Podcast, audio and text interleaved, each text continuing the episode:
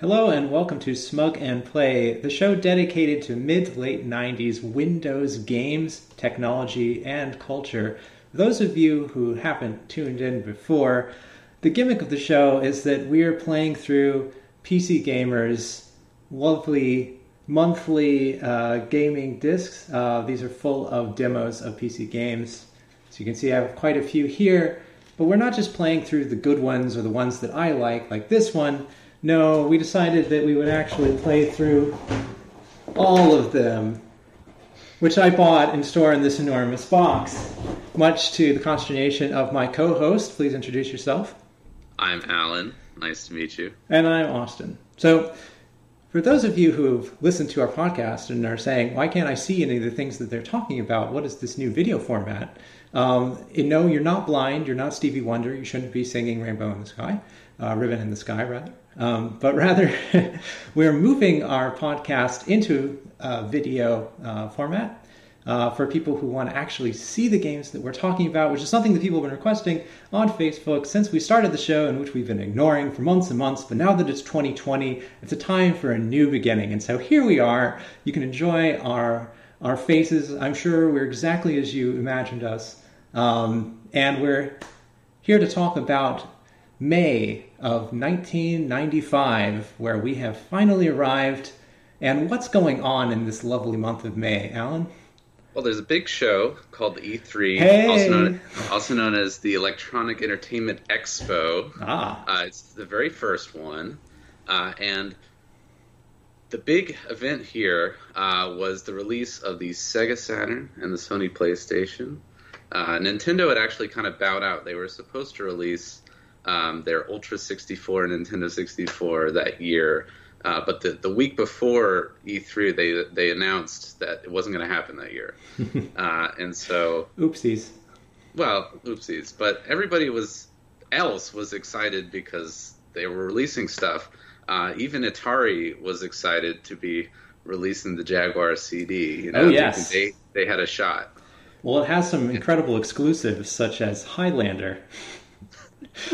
and if you if you are interested in that, you can go watch other YouTube clips that show Highlander for the Atari Jaguar CD. It was one of very few titles actually released for it. I think most of the others were ports. I think they had a port of Myst, and uh, there was a few things that were released after its death, such as uh, a CD exclusive sequel to Iron Soldier, which was kind of an interesting mecha game for Atari Jaguar. But yeah, you, you said one of the funny things is that it seemed in the press, it sounded like people still thought that Atari had a chance in the uh, sort of mid 90s console race. Um, Well, they had the most bits. I think that's what they thought. their advertisement was very bit oriented. Yes, we have Yeah. 64 of them under some circumstances on a single chip and not for general computational purposes. But anyway, I mean, so that there were kind of two headlining keynotes, right, at E E3 95.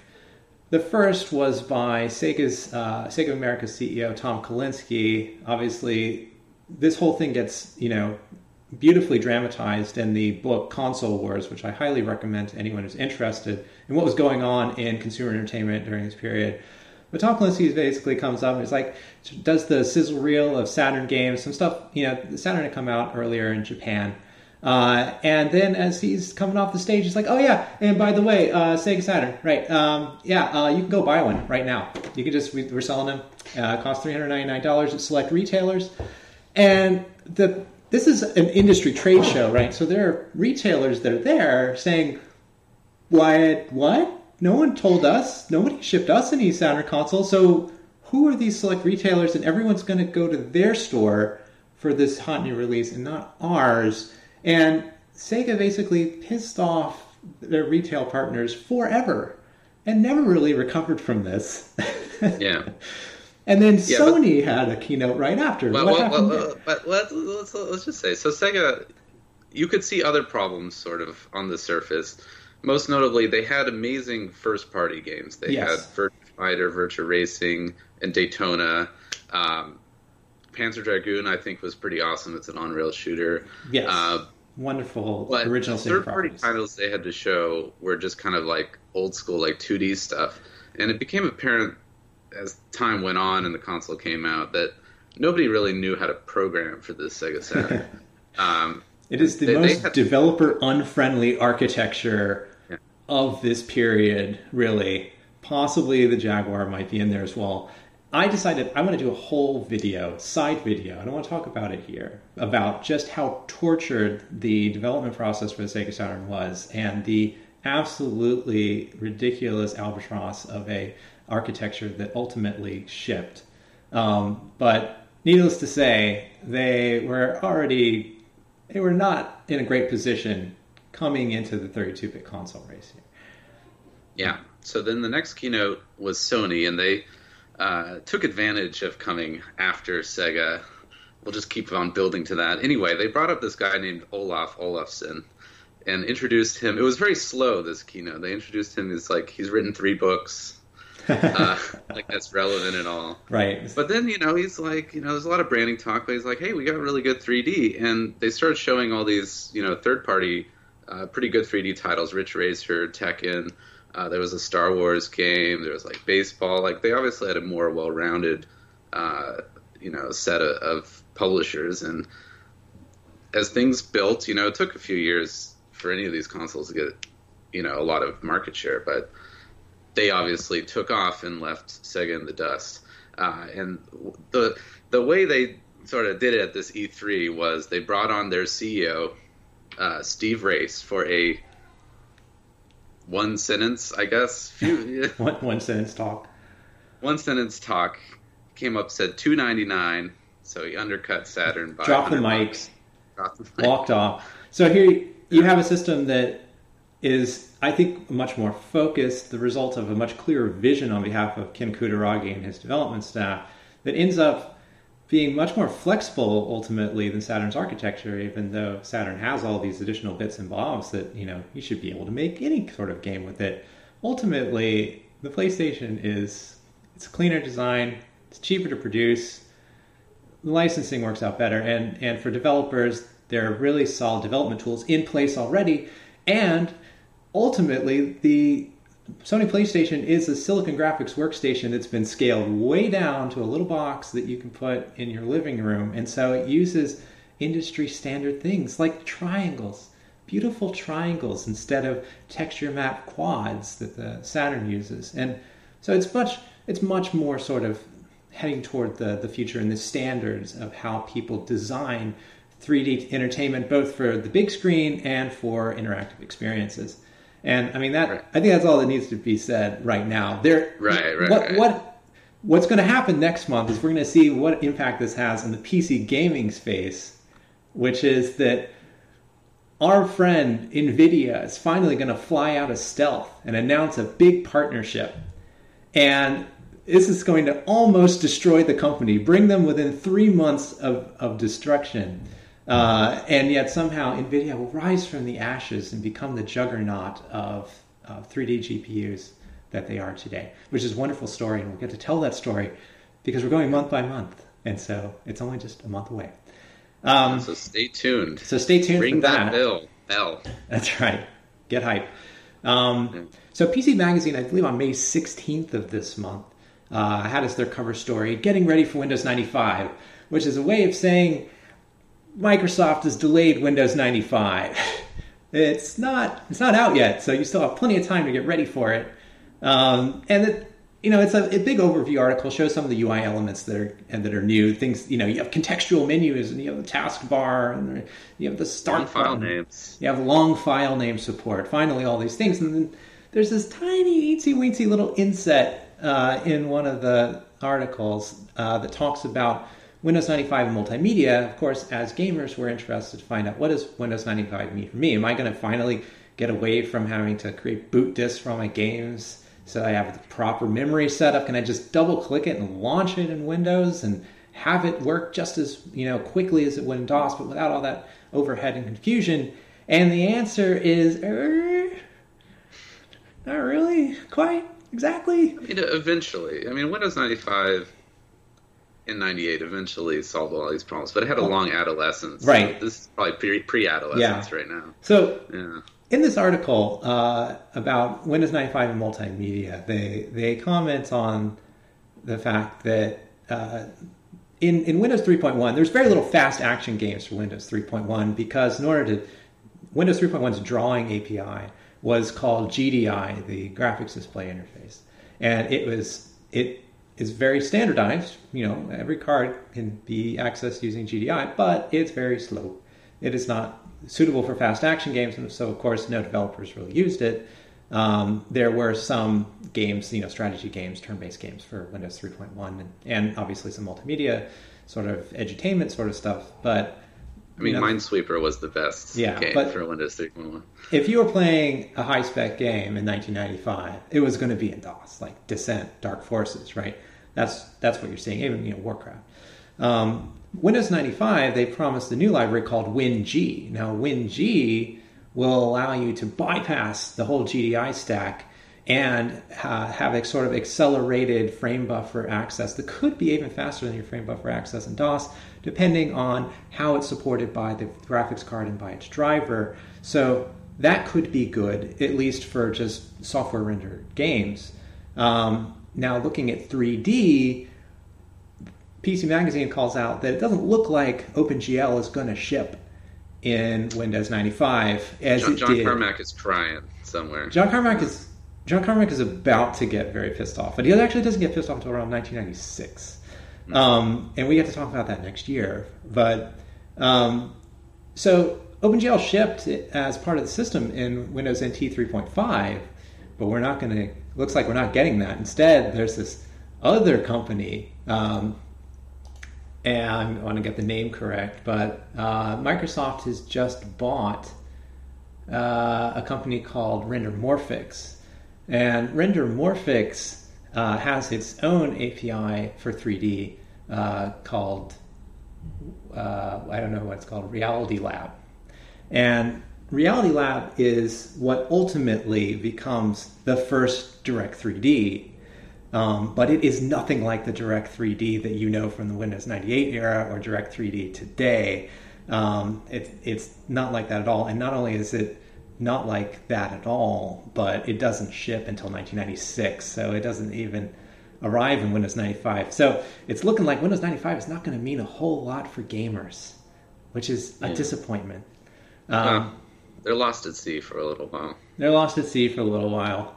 Um, we'll see. We'll see some hints of gaming when we go into uh, the Windows 95 launch uh, and Bill Gates's uh, scary like um, flasher coat, um, and that'll be really fun to talk about. But uh, do we do we want to say anything else about this lovely month of May, or shall we move on to, to the, the, to the gimmick, gimmick of, of this show, show yeah. which is this month's demos on the PC Gamer Disc. Yeah, I want to play Bioforge. You want to play Bioforge? It. It's made by Origin. They made Wing Commander. I'm sure it's gonna be awesome. Should we play it? Okay. Yay! Let's switch. So this month's CD is basically a cavalcade of mediocrity. Even the I'm not very much sold. Even on the the, high, headliner titles here are not things that really get my blood boiling. Uh, I mean, they do get my blood boiling, but like not in a good way. You know, blood boiling in a very negative way. Um, and so uh, the first up is EA slash Origins Bioforge, which, being an Origin game, is has very high production values, uh, including this beautiful animated beautiful intro scene uh, that we'll see here. And so there was recently a, a Facebook question. It was on the MS DOS gaming group, which was, "What is the equivalent of Crysis for the for MS DOS gaming? Right, the game that was really difficult to run on, on computers of that period." And somebody called out Bioforge as being one of the uh, one of the most difficult games to run at the time because uh, it uses perspective correct texture map graphics um, full screen, and it's all done using software rendering. And so it, the I believe the box said you need to have a 33 megahertz 486 or better, but apparently it ran like garbage on that. Um, this was a game that needed the fastest Pentium of the era, which is still only a 120. The 133 hasn't even come out yet. So uh, we have the advantage of DOSBox here. Um, Do you do you I don't think story? it's comparable though, because yeah, at least when Crysis came out, you could buy a video card that could play it. I mean, it would cost, you know, your whole paycheck or whatever. But you could. at this time, I don't think a 120 can even play this really adequately. um, Like you're just kind of barely skating by. Well, I think part of the problem is that even on a, a high spec machine, I mean, I played this, so I played this on real hardware as well. I played it on a, on a machine in 233 megahertz uh, on a Pentium MMX, and it was it was decent, but the game is not incredibly responsive even on faster hardware. Like the it's the nature of this game that it is a little bit plotting um, and and awkward. Do you know the story? Not as well as you. So apparently, in the future, uh, there is a group that controls the universe called the Reticulum, and I misread that as the Rectum five times in the Wikipedia article before I realized it was Reticulum.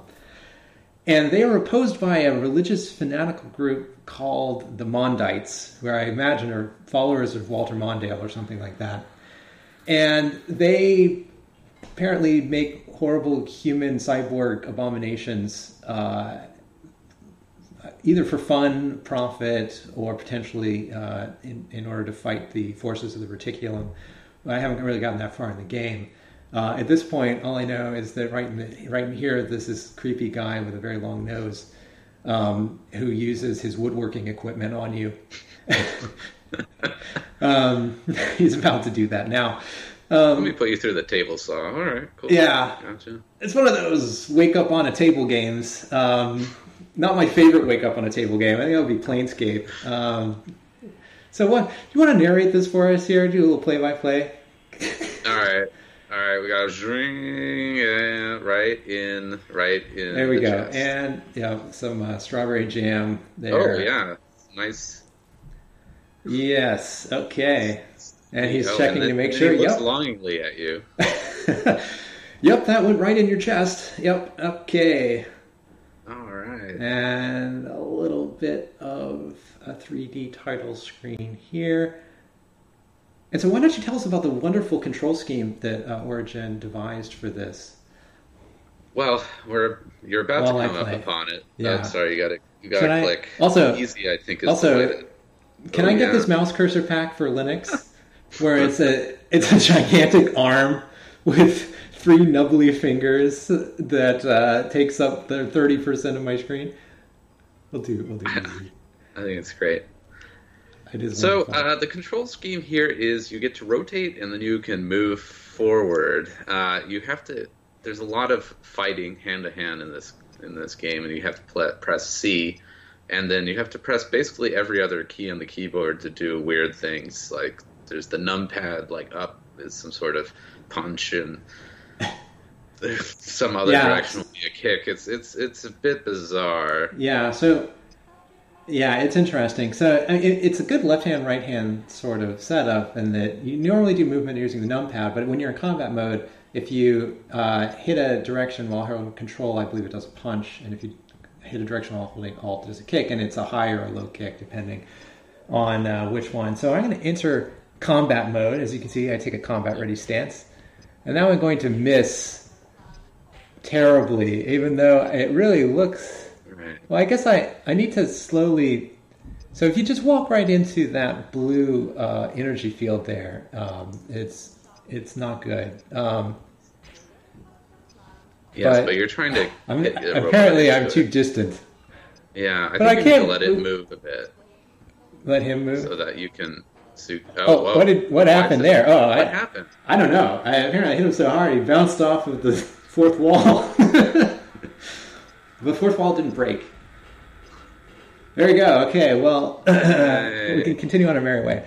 Now, the control scheme is terrible. I'll disable combat mode now, but for whatever reason, on this disc and games of this period seem to be into this modal sort of combat versus exploration thing where you tap a button to move between sort of an aggressive or combat mode and like an exploratory mode, um, rather than just have these things sort of happen seamlessly, which is interesting. I don't know why there was interest in that, but Relentless Twinsen's Adventure is like the same way. Um, something that is very progressive about this game is the uh, very immersive presentation. We don't have, as in System Shock, you know, a health bar and all this UI cluttering up in menus.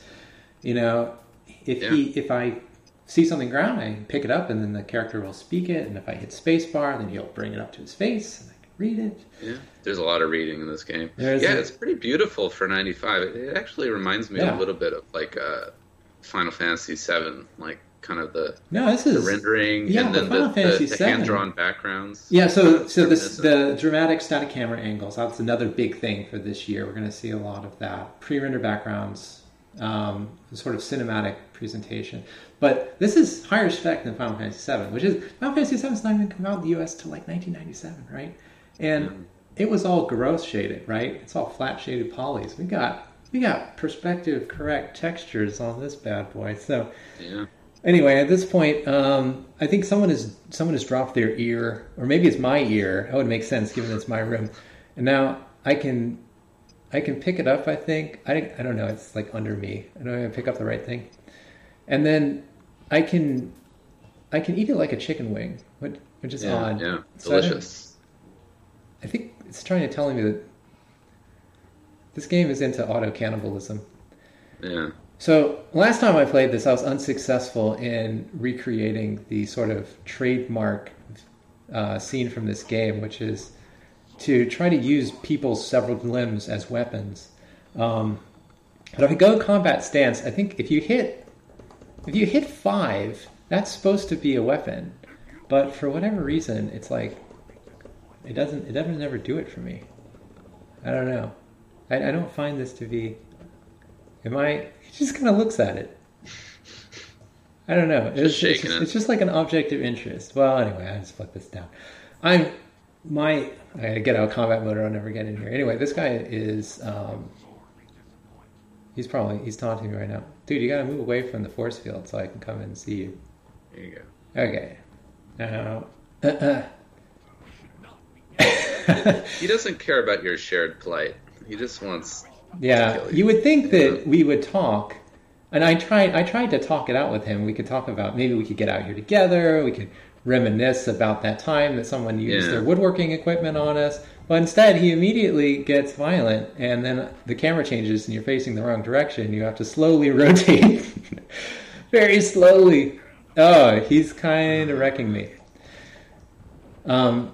So oh, in the face, in the face. Yeah. So, I mean, the, the, the, the this control scheme is known as tank controls, and it's just not good. But it's gonna come up again. it's going to come up again It's gonna come really up soon. again. Yeah. Uh-uh. Oh, I think I, I think I might have got him in the vitals on that one. So another interesting thing about this is because we have, because we don't have you know a health bar or anything on screen, the way that the the game sort of tells you that you're wounded is by uh, is by uh, having the character walk sort of with a limp.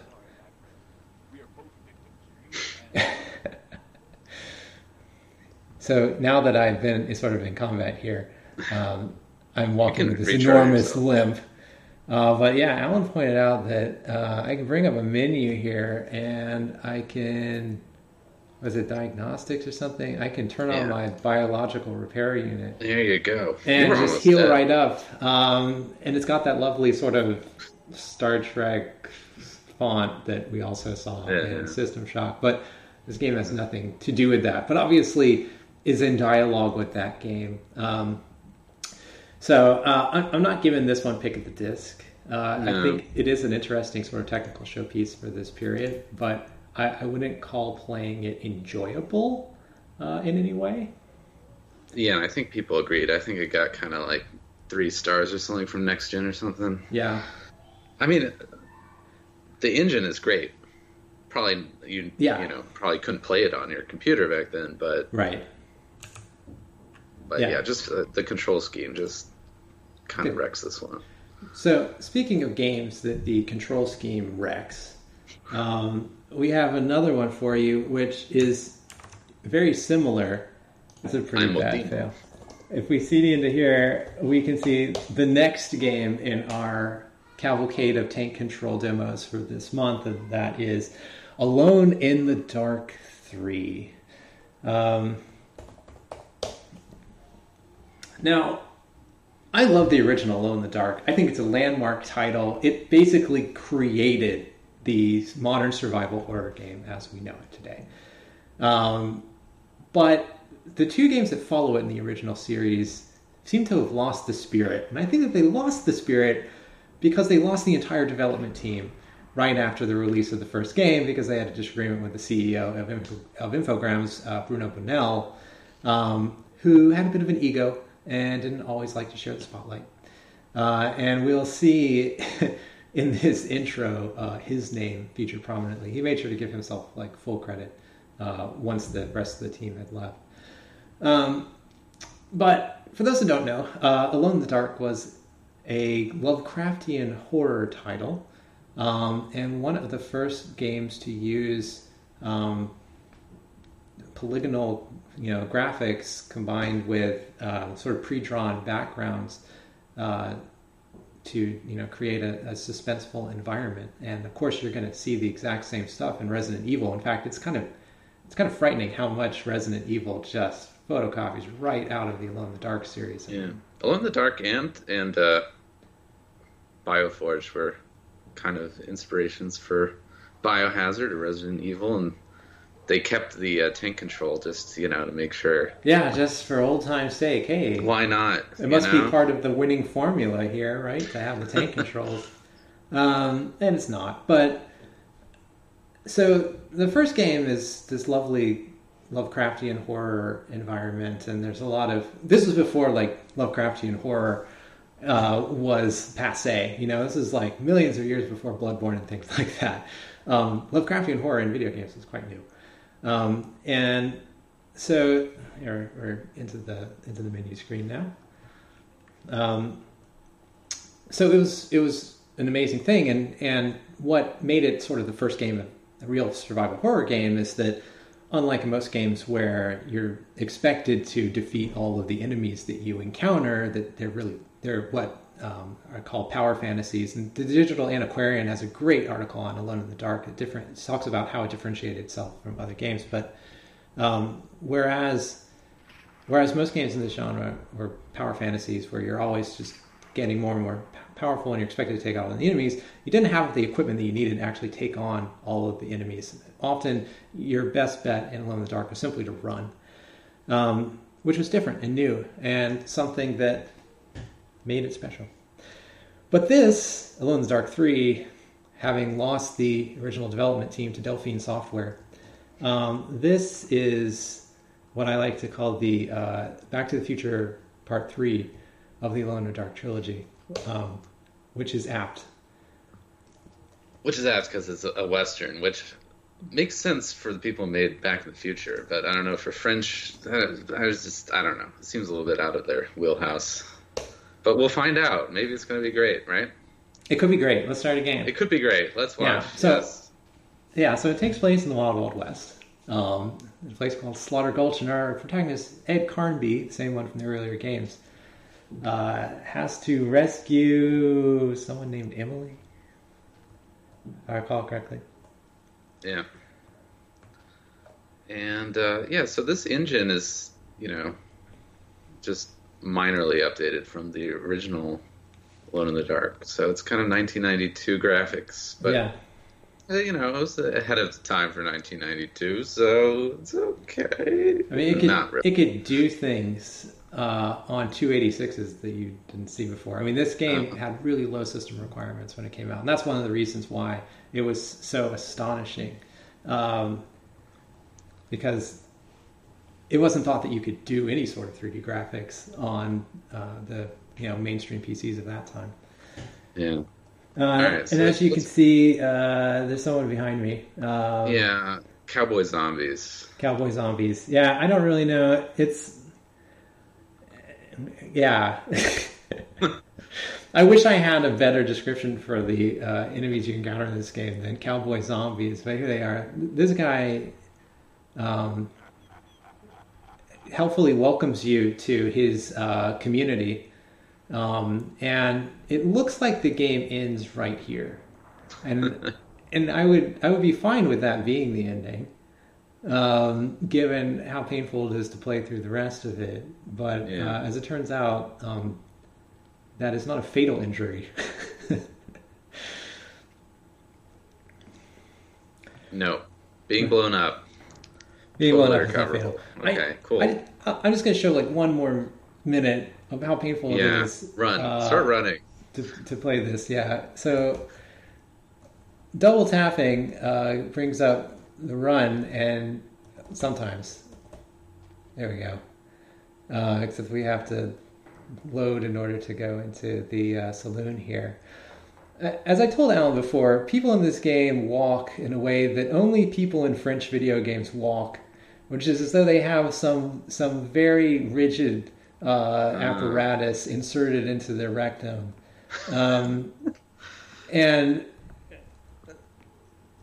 you see this in games like other Delphine software games, like Another World and so on and so forth. And you can't just pick stuff up. No, no, no. You have to search for it. And of course, most of the time when you see something right on the table, right in front of the character, but then you tell the character to search, the character can never find it. Yeah, I Um, think this demo is buggy. I'm pretty sure it'll show up on a later PC gamer. And and it'll be like, yeah, we kind of redid all that. Yeah, you couldn't pick up anything. Sorry about that. We're sorry about that. You have to be. The thing is, you have to be like on the right screen. Just because you can see it doesn't mean you're in the right place. Like right I here, see. I, can see this. Right, Get that maraca. that maraca is right there. So I'm going to go into the menu and I'm going to search for it. I'm sure it will be found. Right, and no, No. it- no, it can't be found. But I had, feel you know, like I had better luck over in this other corner. Anyway, as you can see, the presentation is very much like a Resident Evil game. You have these dramatic fixed camera angles with polygonal graphics, and when monsters and things start to show up, then it becomes even more like it. But I, I cannot, I cannot bear to play this anymore. Yeah, I think we should put you out here. We just get out of here, put everyone out of their misery, and move on to another lovely game. Now it's going Oh. to play this Gotta, whole gotta watch the unnecessary animation. unnecessary animation. They're just showing off here that they could do. Look at that! We can texture map a cube. We're They know high this is how you sell a game when people are quitting the demo. right. know? I know. And I love that they decided. You know, we should probably give them the setup and all the context for this right after they've tried playing through it and quit in frustration. Now would be the perfect time. Um, my Wild Call West Adventure is available. That's right. Everybody call that number right now. See what happens. Called them. Okay. All right. So we're going to do one more stinker before we move on to something that I might like actually enjoy. Uh, and that one is going to be uh, our old friend Thunderscape. Thunderdome. Oh, Thunderscape. Yes, we will say Sunday, Sunday, Sunday, and Saturday at the Thunderdome. It's SSI's latest role-playing game. Uh, I don't even. This it's is like CD Thunder. CD Thunder. CD. See, I think shorter file names were cooler. Oh, but then how many? Look at all these bat files. I'm gonna go for Run. That one sounds Run, good. yeah. What do you think? Sounds good to me. Now, this game, this demo is early. Obviously, someone was like, "Hey, Chuck, uh, what's on the build machine today?" It's like, "Oh, I, I have this binary. Know, we haven't tested it though, and I, I don't think anyone should use this." I'm like, "Oh, okay. Send it to PC Gamer. They're gonna press it into a hundred thousand discs." so this is another lovely game um, from SSI. SSI, of course, the fabled creators of the Gold Box series of advanced Dungeons and Dragons computer role playing games from the early DOS era. But since the early DOS era, sales of those games have sort of declined, and SSI really hasn't kept pace with the rest of the industry when it comes to technology. Obviously, Ultima Underworld has come out. We've seen a fully realized, fully three dimensional role playing environment. And it's time for SSI to make their own statement. Now, the owners of Dungeons and Dragons, TSR, have become impatient with SSI and have failed to renew their license for AD&D, forcing SSI to come up with an original IP, and they come up with this Thunderscape. Uh, and it it's a combination of sort of high fantasy and steampunk, which is less generic, I think, than what they were doing sort of at the Advanced Dungeons and Dragons license. Um, but let's see how fully realized it is and whether or not um, they created something which is is high spec enough to capture Yeah. the jaded eye of your average May 1995 gamer. Yeah. Let's get into it because there's a lot of clicking. There is a lot of clicking. game. Yeah, Can I get out of this? Uh, can I get out of this cutscene? I thought my computer had frozen when I first played this because the cutscene is it has motion up to a point and then it just stops. It just stops on this frame and then the narrator keeps on going in this overdramatic voice for like two minutes. With a flash of lightning, the age of thunder is born. With it, a whole new game world from SSI. Did you do the voiceover for this game? I can. SSI. SSI's all new World of Aden is Yes. a big, brawny, boisterous realm. Big brawny boisterous realm. magic.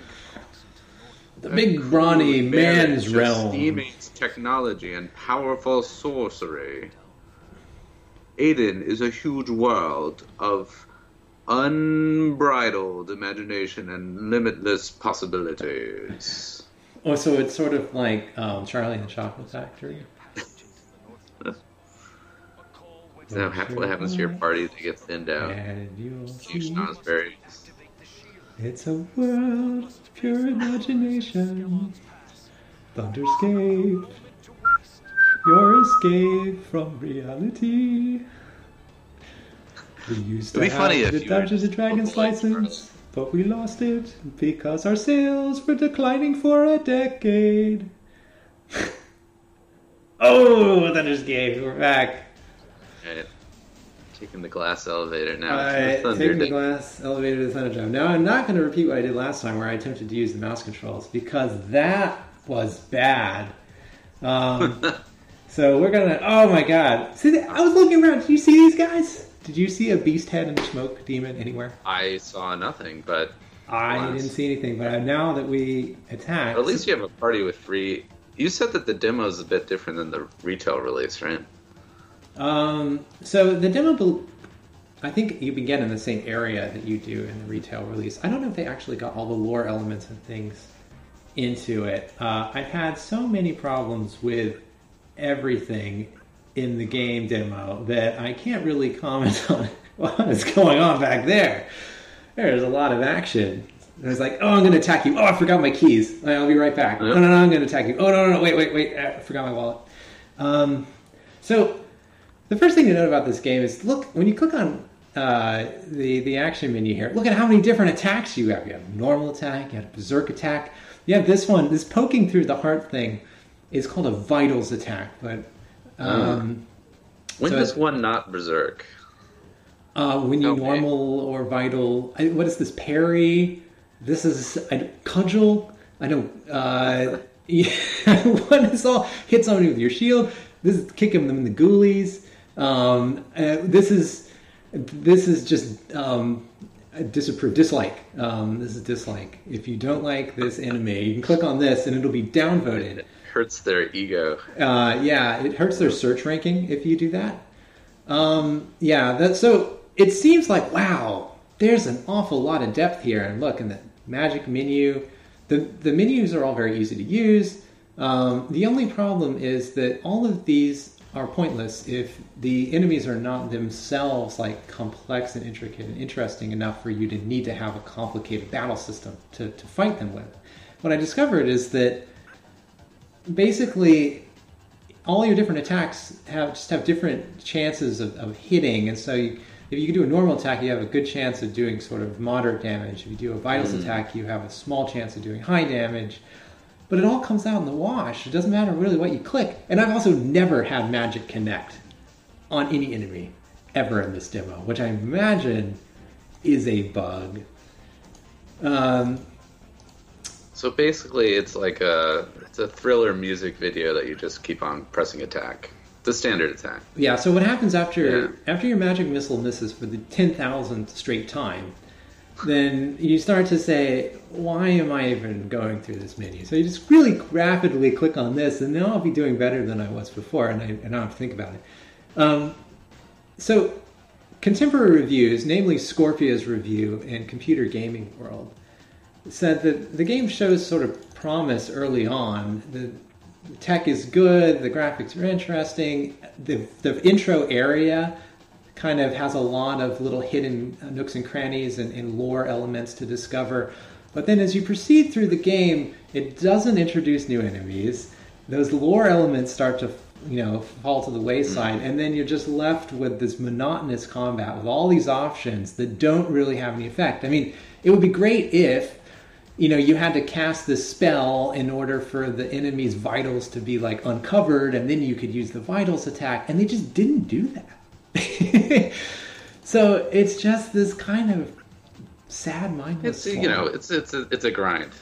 That's, it's a it's a grind. Um and it's it's too bad. I mean they they developed this whole like backstory and this new world this whole it's this beautiful new ip and they actually eventually brought this to tabletop and stuff like that the world of Aden um, but the the game the thing that was supposed to sort of save ssi uh, didn't um, which is which is unfortunate um, but yeah I'm, I'm, take that smoke demon I mean, is he made of smoke? He has a skeleton that's made out of smoke. Or is he just smoke colored? Or maybe he was smoked? Like he's a smoked demon? Is it. There's just some things. Know, I mean, some of the like just straight up steampunk elements are fun, you know. Oh, it's the steam golem. Not a regular golem. Um, do you have any other thoughts on this before I before I abort? I mean, I can walk around Uh, a little bit more. still probably the best game on this disc. Oh my god, this is your pick of the disc so far? I mean, it looks. I mean, as Scorpia like said, it, it gets off to a good start, right? It looks like things are going to be great. We have this nice 3D engine. Look, Steam Steel Steam Golem. Steam Golem's back. I like how you just can add Steam to anything. Yeah, exactly. That was like, this is how we'll make this a steampunk game. We'll add the word Steam to normal enemy You're gonna flash them. I guess the magic missile's not working out for you. None of these things do anything. I mean, I can. it doesn't matter how much it costs. Zero. Critically hit for 15. Flash. Did that do anything? I mean, the effects are lovely, um, but there's there's little else, little else to say. I mean, this demo was too early, honestly, and like the mouse. The mouse support is broken. If you try to navigate using the mouse, which uses a system similar to uh, Ultima Underworld, where you have to click, and then if you go in different corners, it either turns or moves forward, and it's as nauseating here as it was in Ultima Underworld. But Ultima Underworld is a much, much better game, a really much more fully realized game uh, than this dungeon crawler is. But yeah, I, it, it it looks great. When you're playing it, people will come over your shoulder and be like, "What's that? I never played that before." Well, of course you haven't, because Thunderscape was not a commercial success. But um, anyway, you can check it out. Uh, I had a lot of problems running this on real hardware uh, because it is Well, clearly this was extremely- like a development build that sort Yeah. of just got thrown on a disc. But Yeah. whatever. It had some very particular notions about how your uh, your XMS should be configured, but um, you can find a patch for this online that makes life better. But anyway, the All right, game let's that I'm. Let's get to, to the dessert. Can we just get to the dessert? Yeah, let's get to. The dessert. bro. It's the main course. I don't know what you're talking about. Um, You're gonna enjoy this much more than you should. Go on, have fun. I'm trying to. I just I don't know how to get out. Oh, there we go. Oh, slowly fades out. It slowly, very slowly and dramatically fades out. It's coming soon from SSI. Uh, make sure to call whatever phone number they have for it there and find out who lives there now. uh, so Oh, yeah. This is probably the last game we're going to talk about on this disc, which is a shame because this disc also includes the Apogee Shareware Classic Raptor Call the Shadows. But I think probably everyone's already seen and played that game. I mean, it it it's a vertical shooter for the PC. It's a lot like Raiden. Playing Control schemes. Here we have a game which dares to be stupid. Uh, and it's another classic from our friends at American Laser Games, purveyors of many horrible, racist, stereotype, uh, sort of laser disc light gun games from the nineties. We, we we previously called them the uh, the white privilege simulators for PC, yes, and uh, or I'm- no, there's no doubt this is So- the same. So well, okay, but the last one uh, was uh, was called what was called Crime Crime Wars Two Drug drug wars. Drug Wars Crime something Crime Patrol Two Drug Wars I think was the full title. I think we called it a. Um, it's a prejudice-based shooter where, depending on who comes, depending on the, the ethnic sort of background of the person who comes on screen, you either shoot them or don't shoot them, and that's how you play the game. And so, uh, for this month, they've provided us with yet another classic, um, The Last Bounty Hunter. I don't know what happened to all the other bounty hunters. Or this is some sort of, uh, this is yet another sort of cultural appropriation thing, like uh, like Tom Cruise is The Last Samurai. Um, you you be the judge. Um, Well, let's see the story. Let's give it. a yeah. So um, this is some sort of. I think she's supposed to be some sort of madam uh, who's sort of introducing you to the the plot of the game.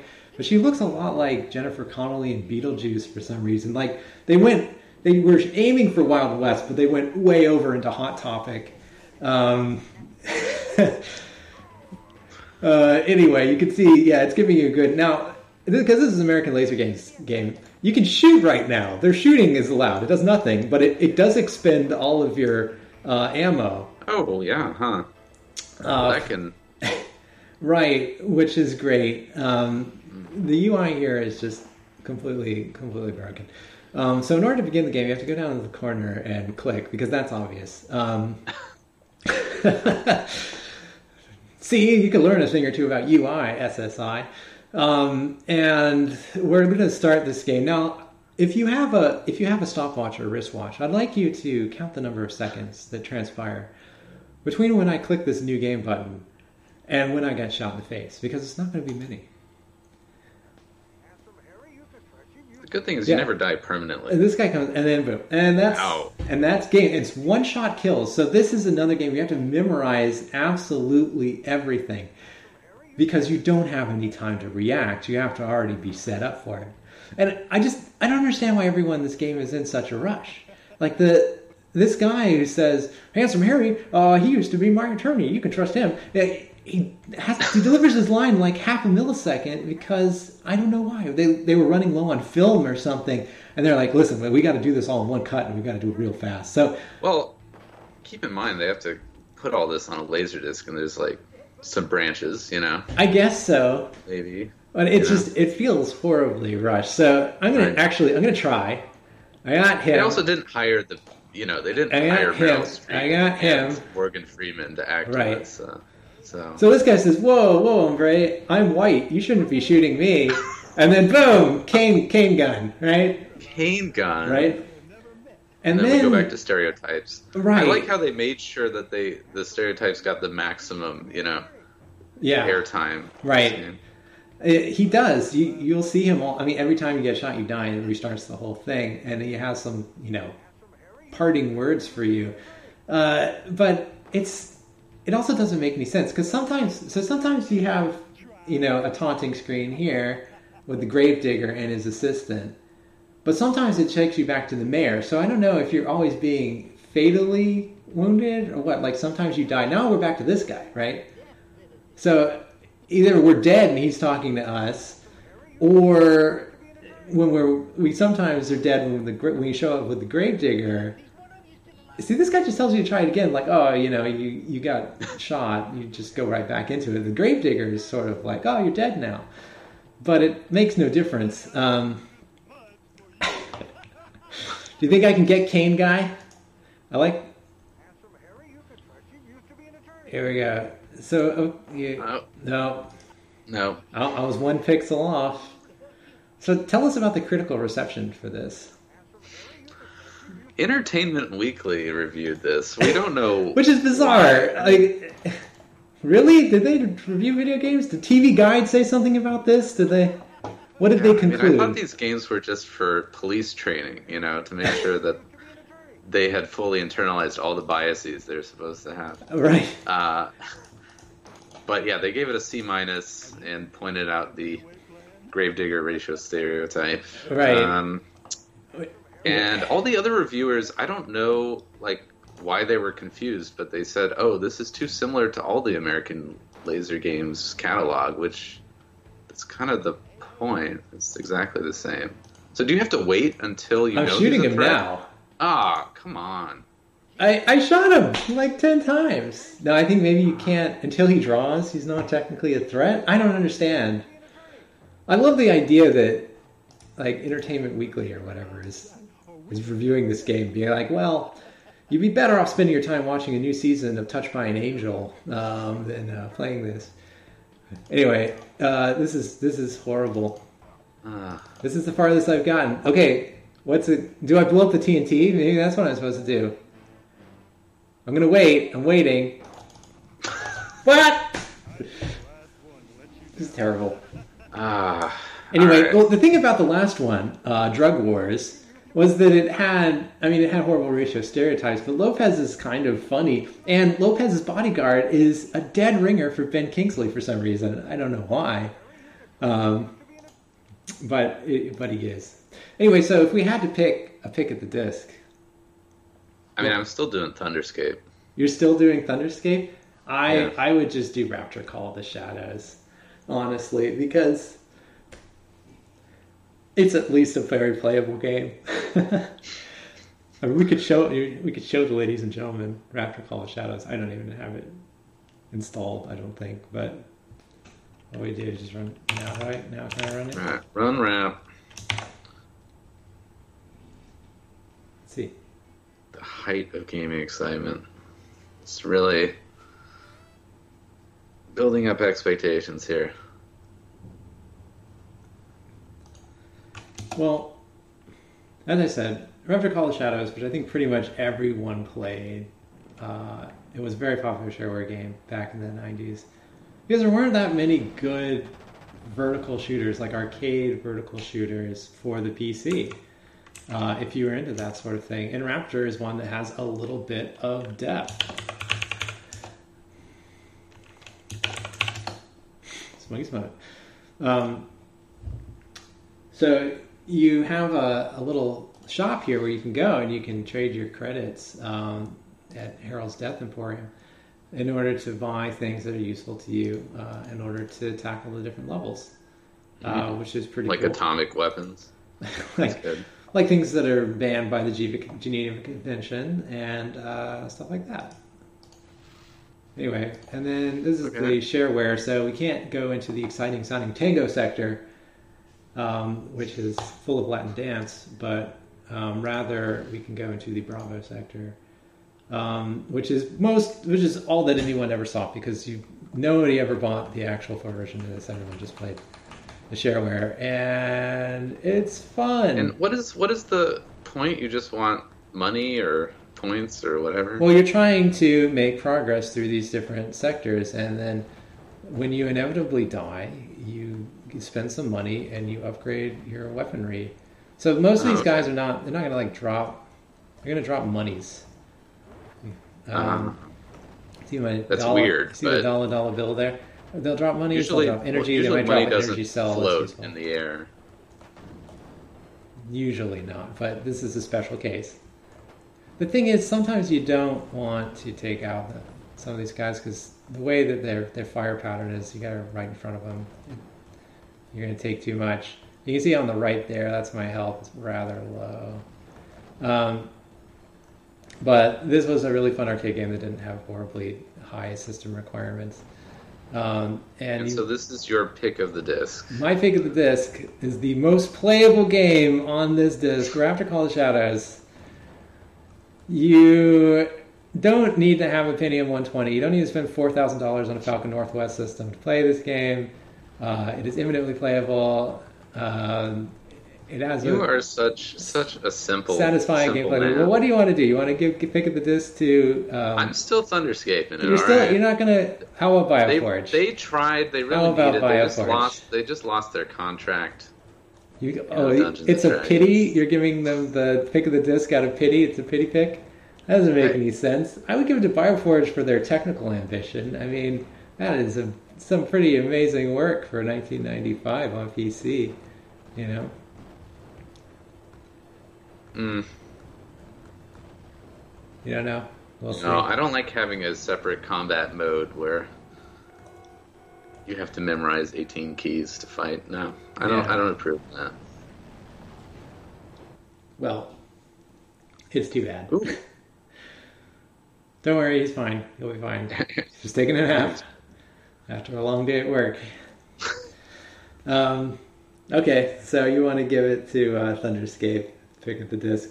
I am really looking forward to seeing what happens in June because there are some really, you know, important releases coming out later here in in '95, and I'm wondering what what's going to show up. Um, so if you have enjoyed the podcast and you're listening to the podcast version of this, please come check us out by searching for Smug and Play on YouTube. Uh, if you would like to read some in-depth articles behind the scenes on mid-90s gaming, you can check out our website, smugandplay.com. Uh, and if you would like to interact with us on social media, we are posting as at Smug and Play on both uh, Instagram and Twitter. Uh, Alan, do you have any information that would be useful to the ladies and gentlemen who have watched the show? Information. I mean, we want all the hateful YouTube comments that you can bring. yes. Uh, bring it on. yes, force us to shut down the comments. That would be great. Uh, anything else? Okay. No. We will see you next month on Smug and Play then.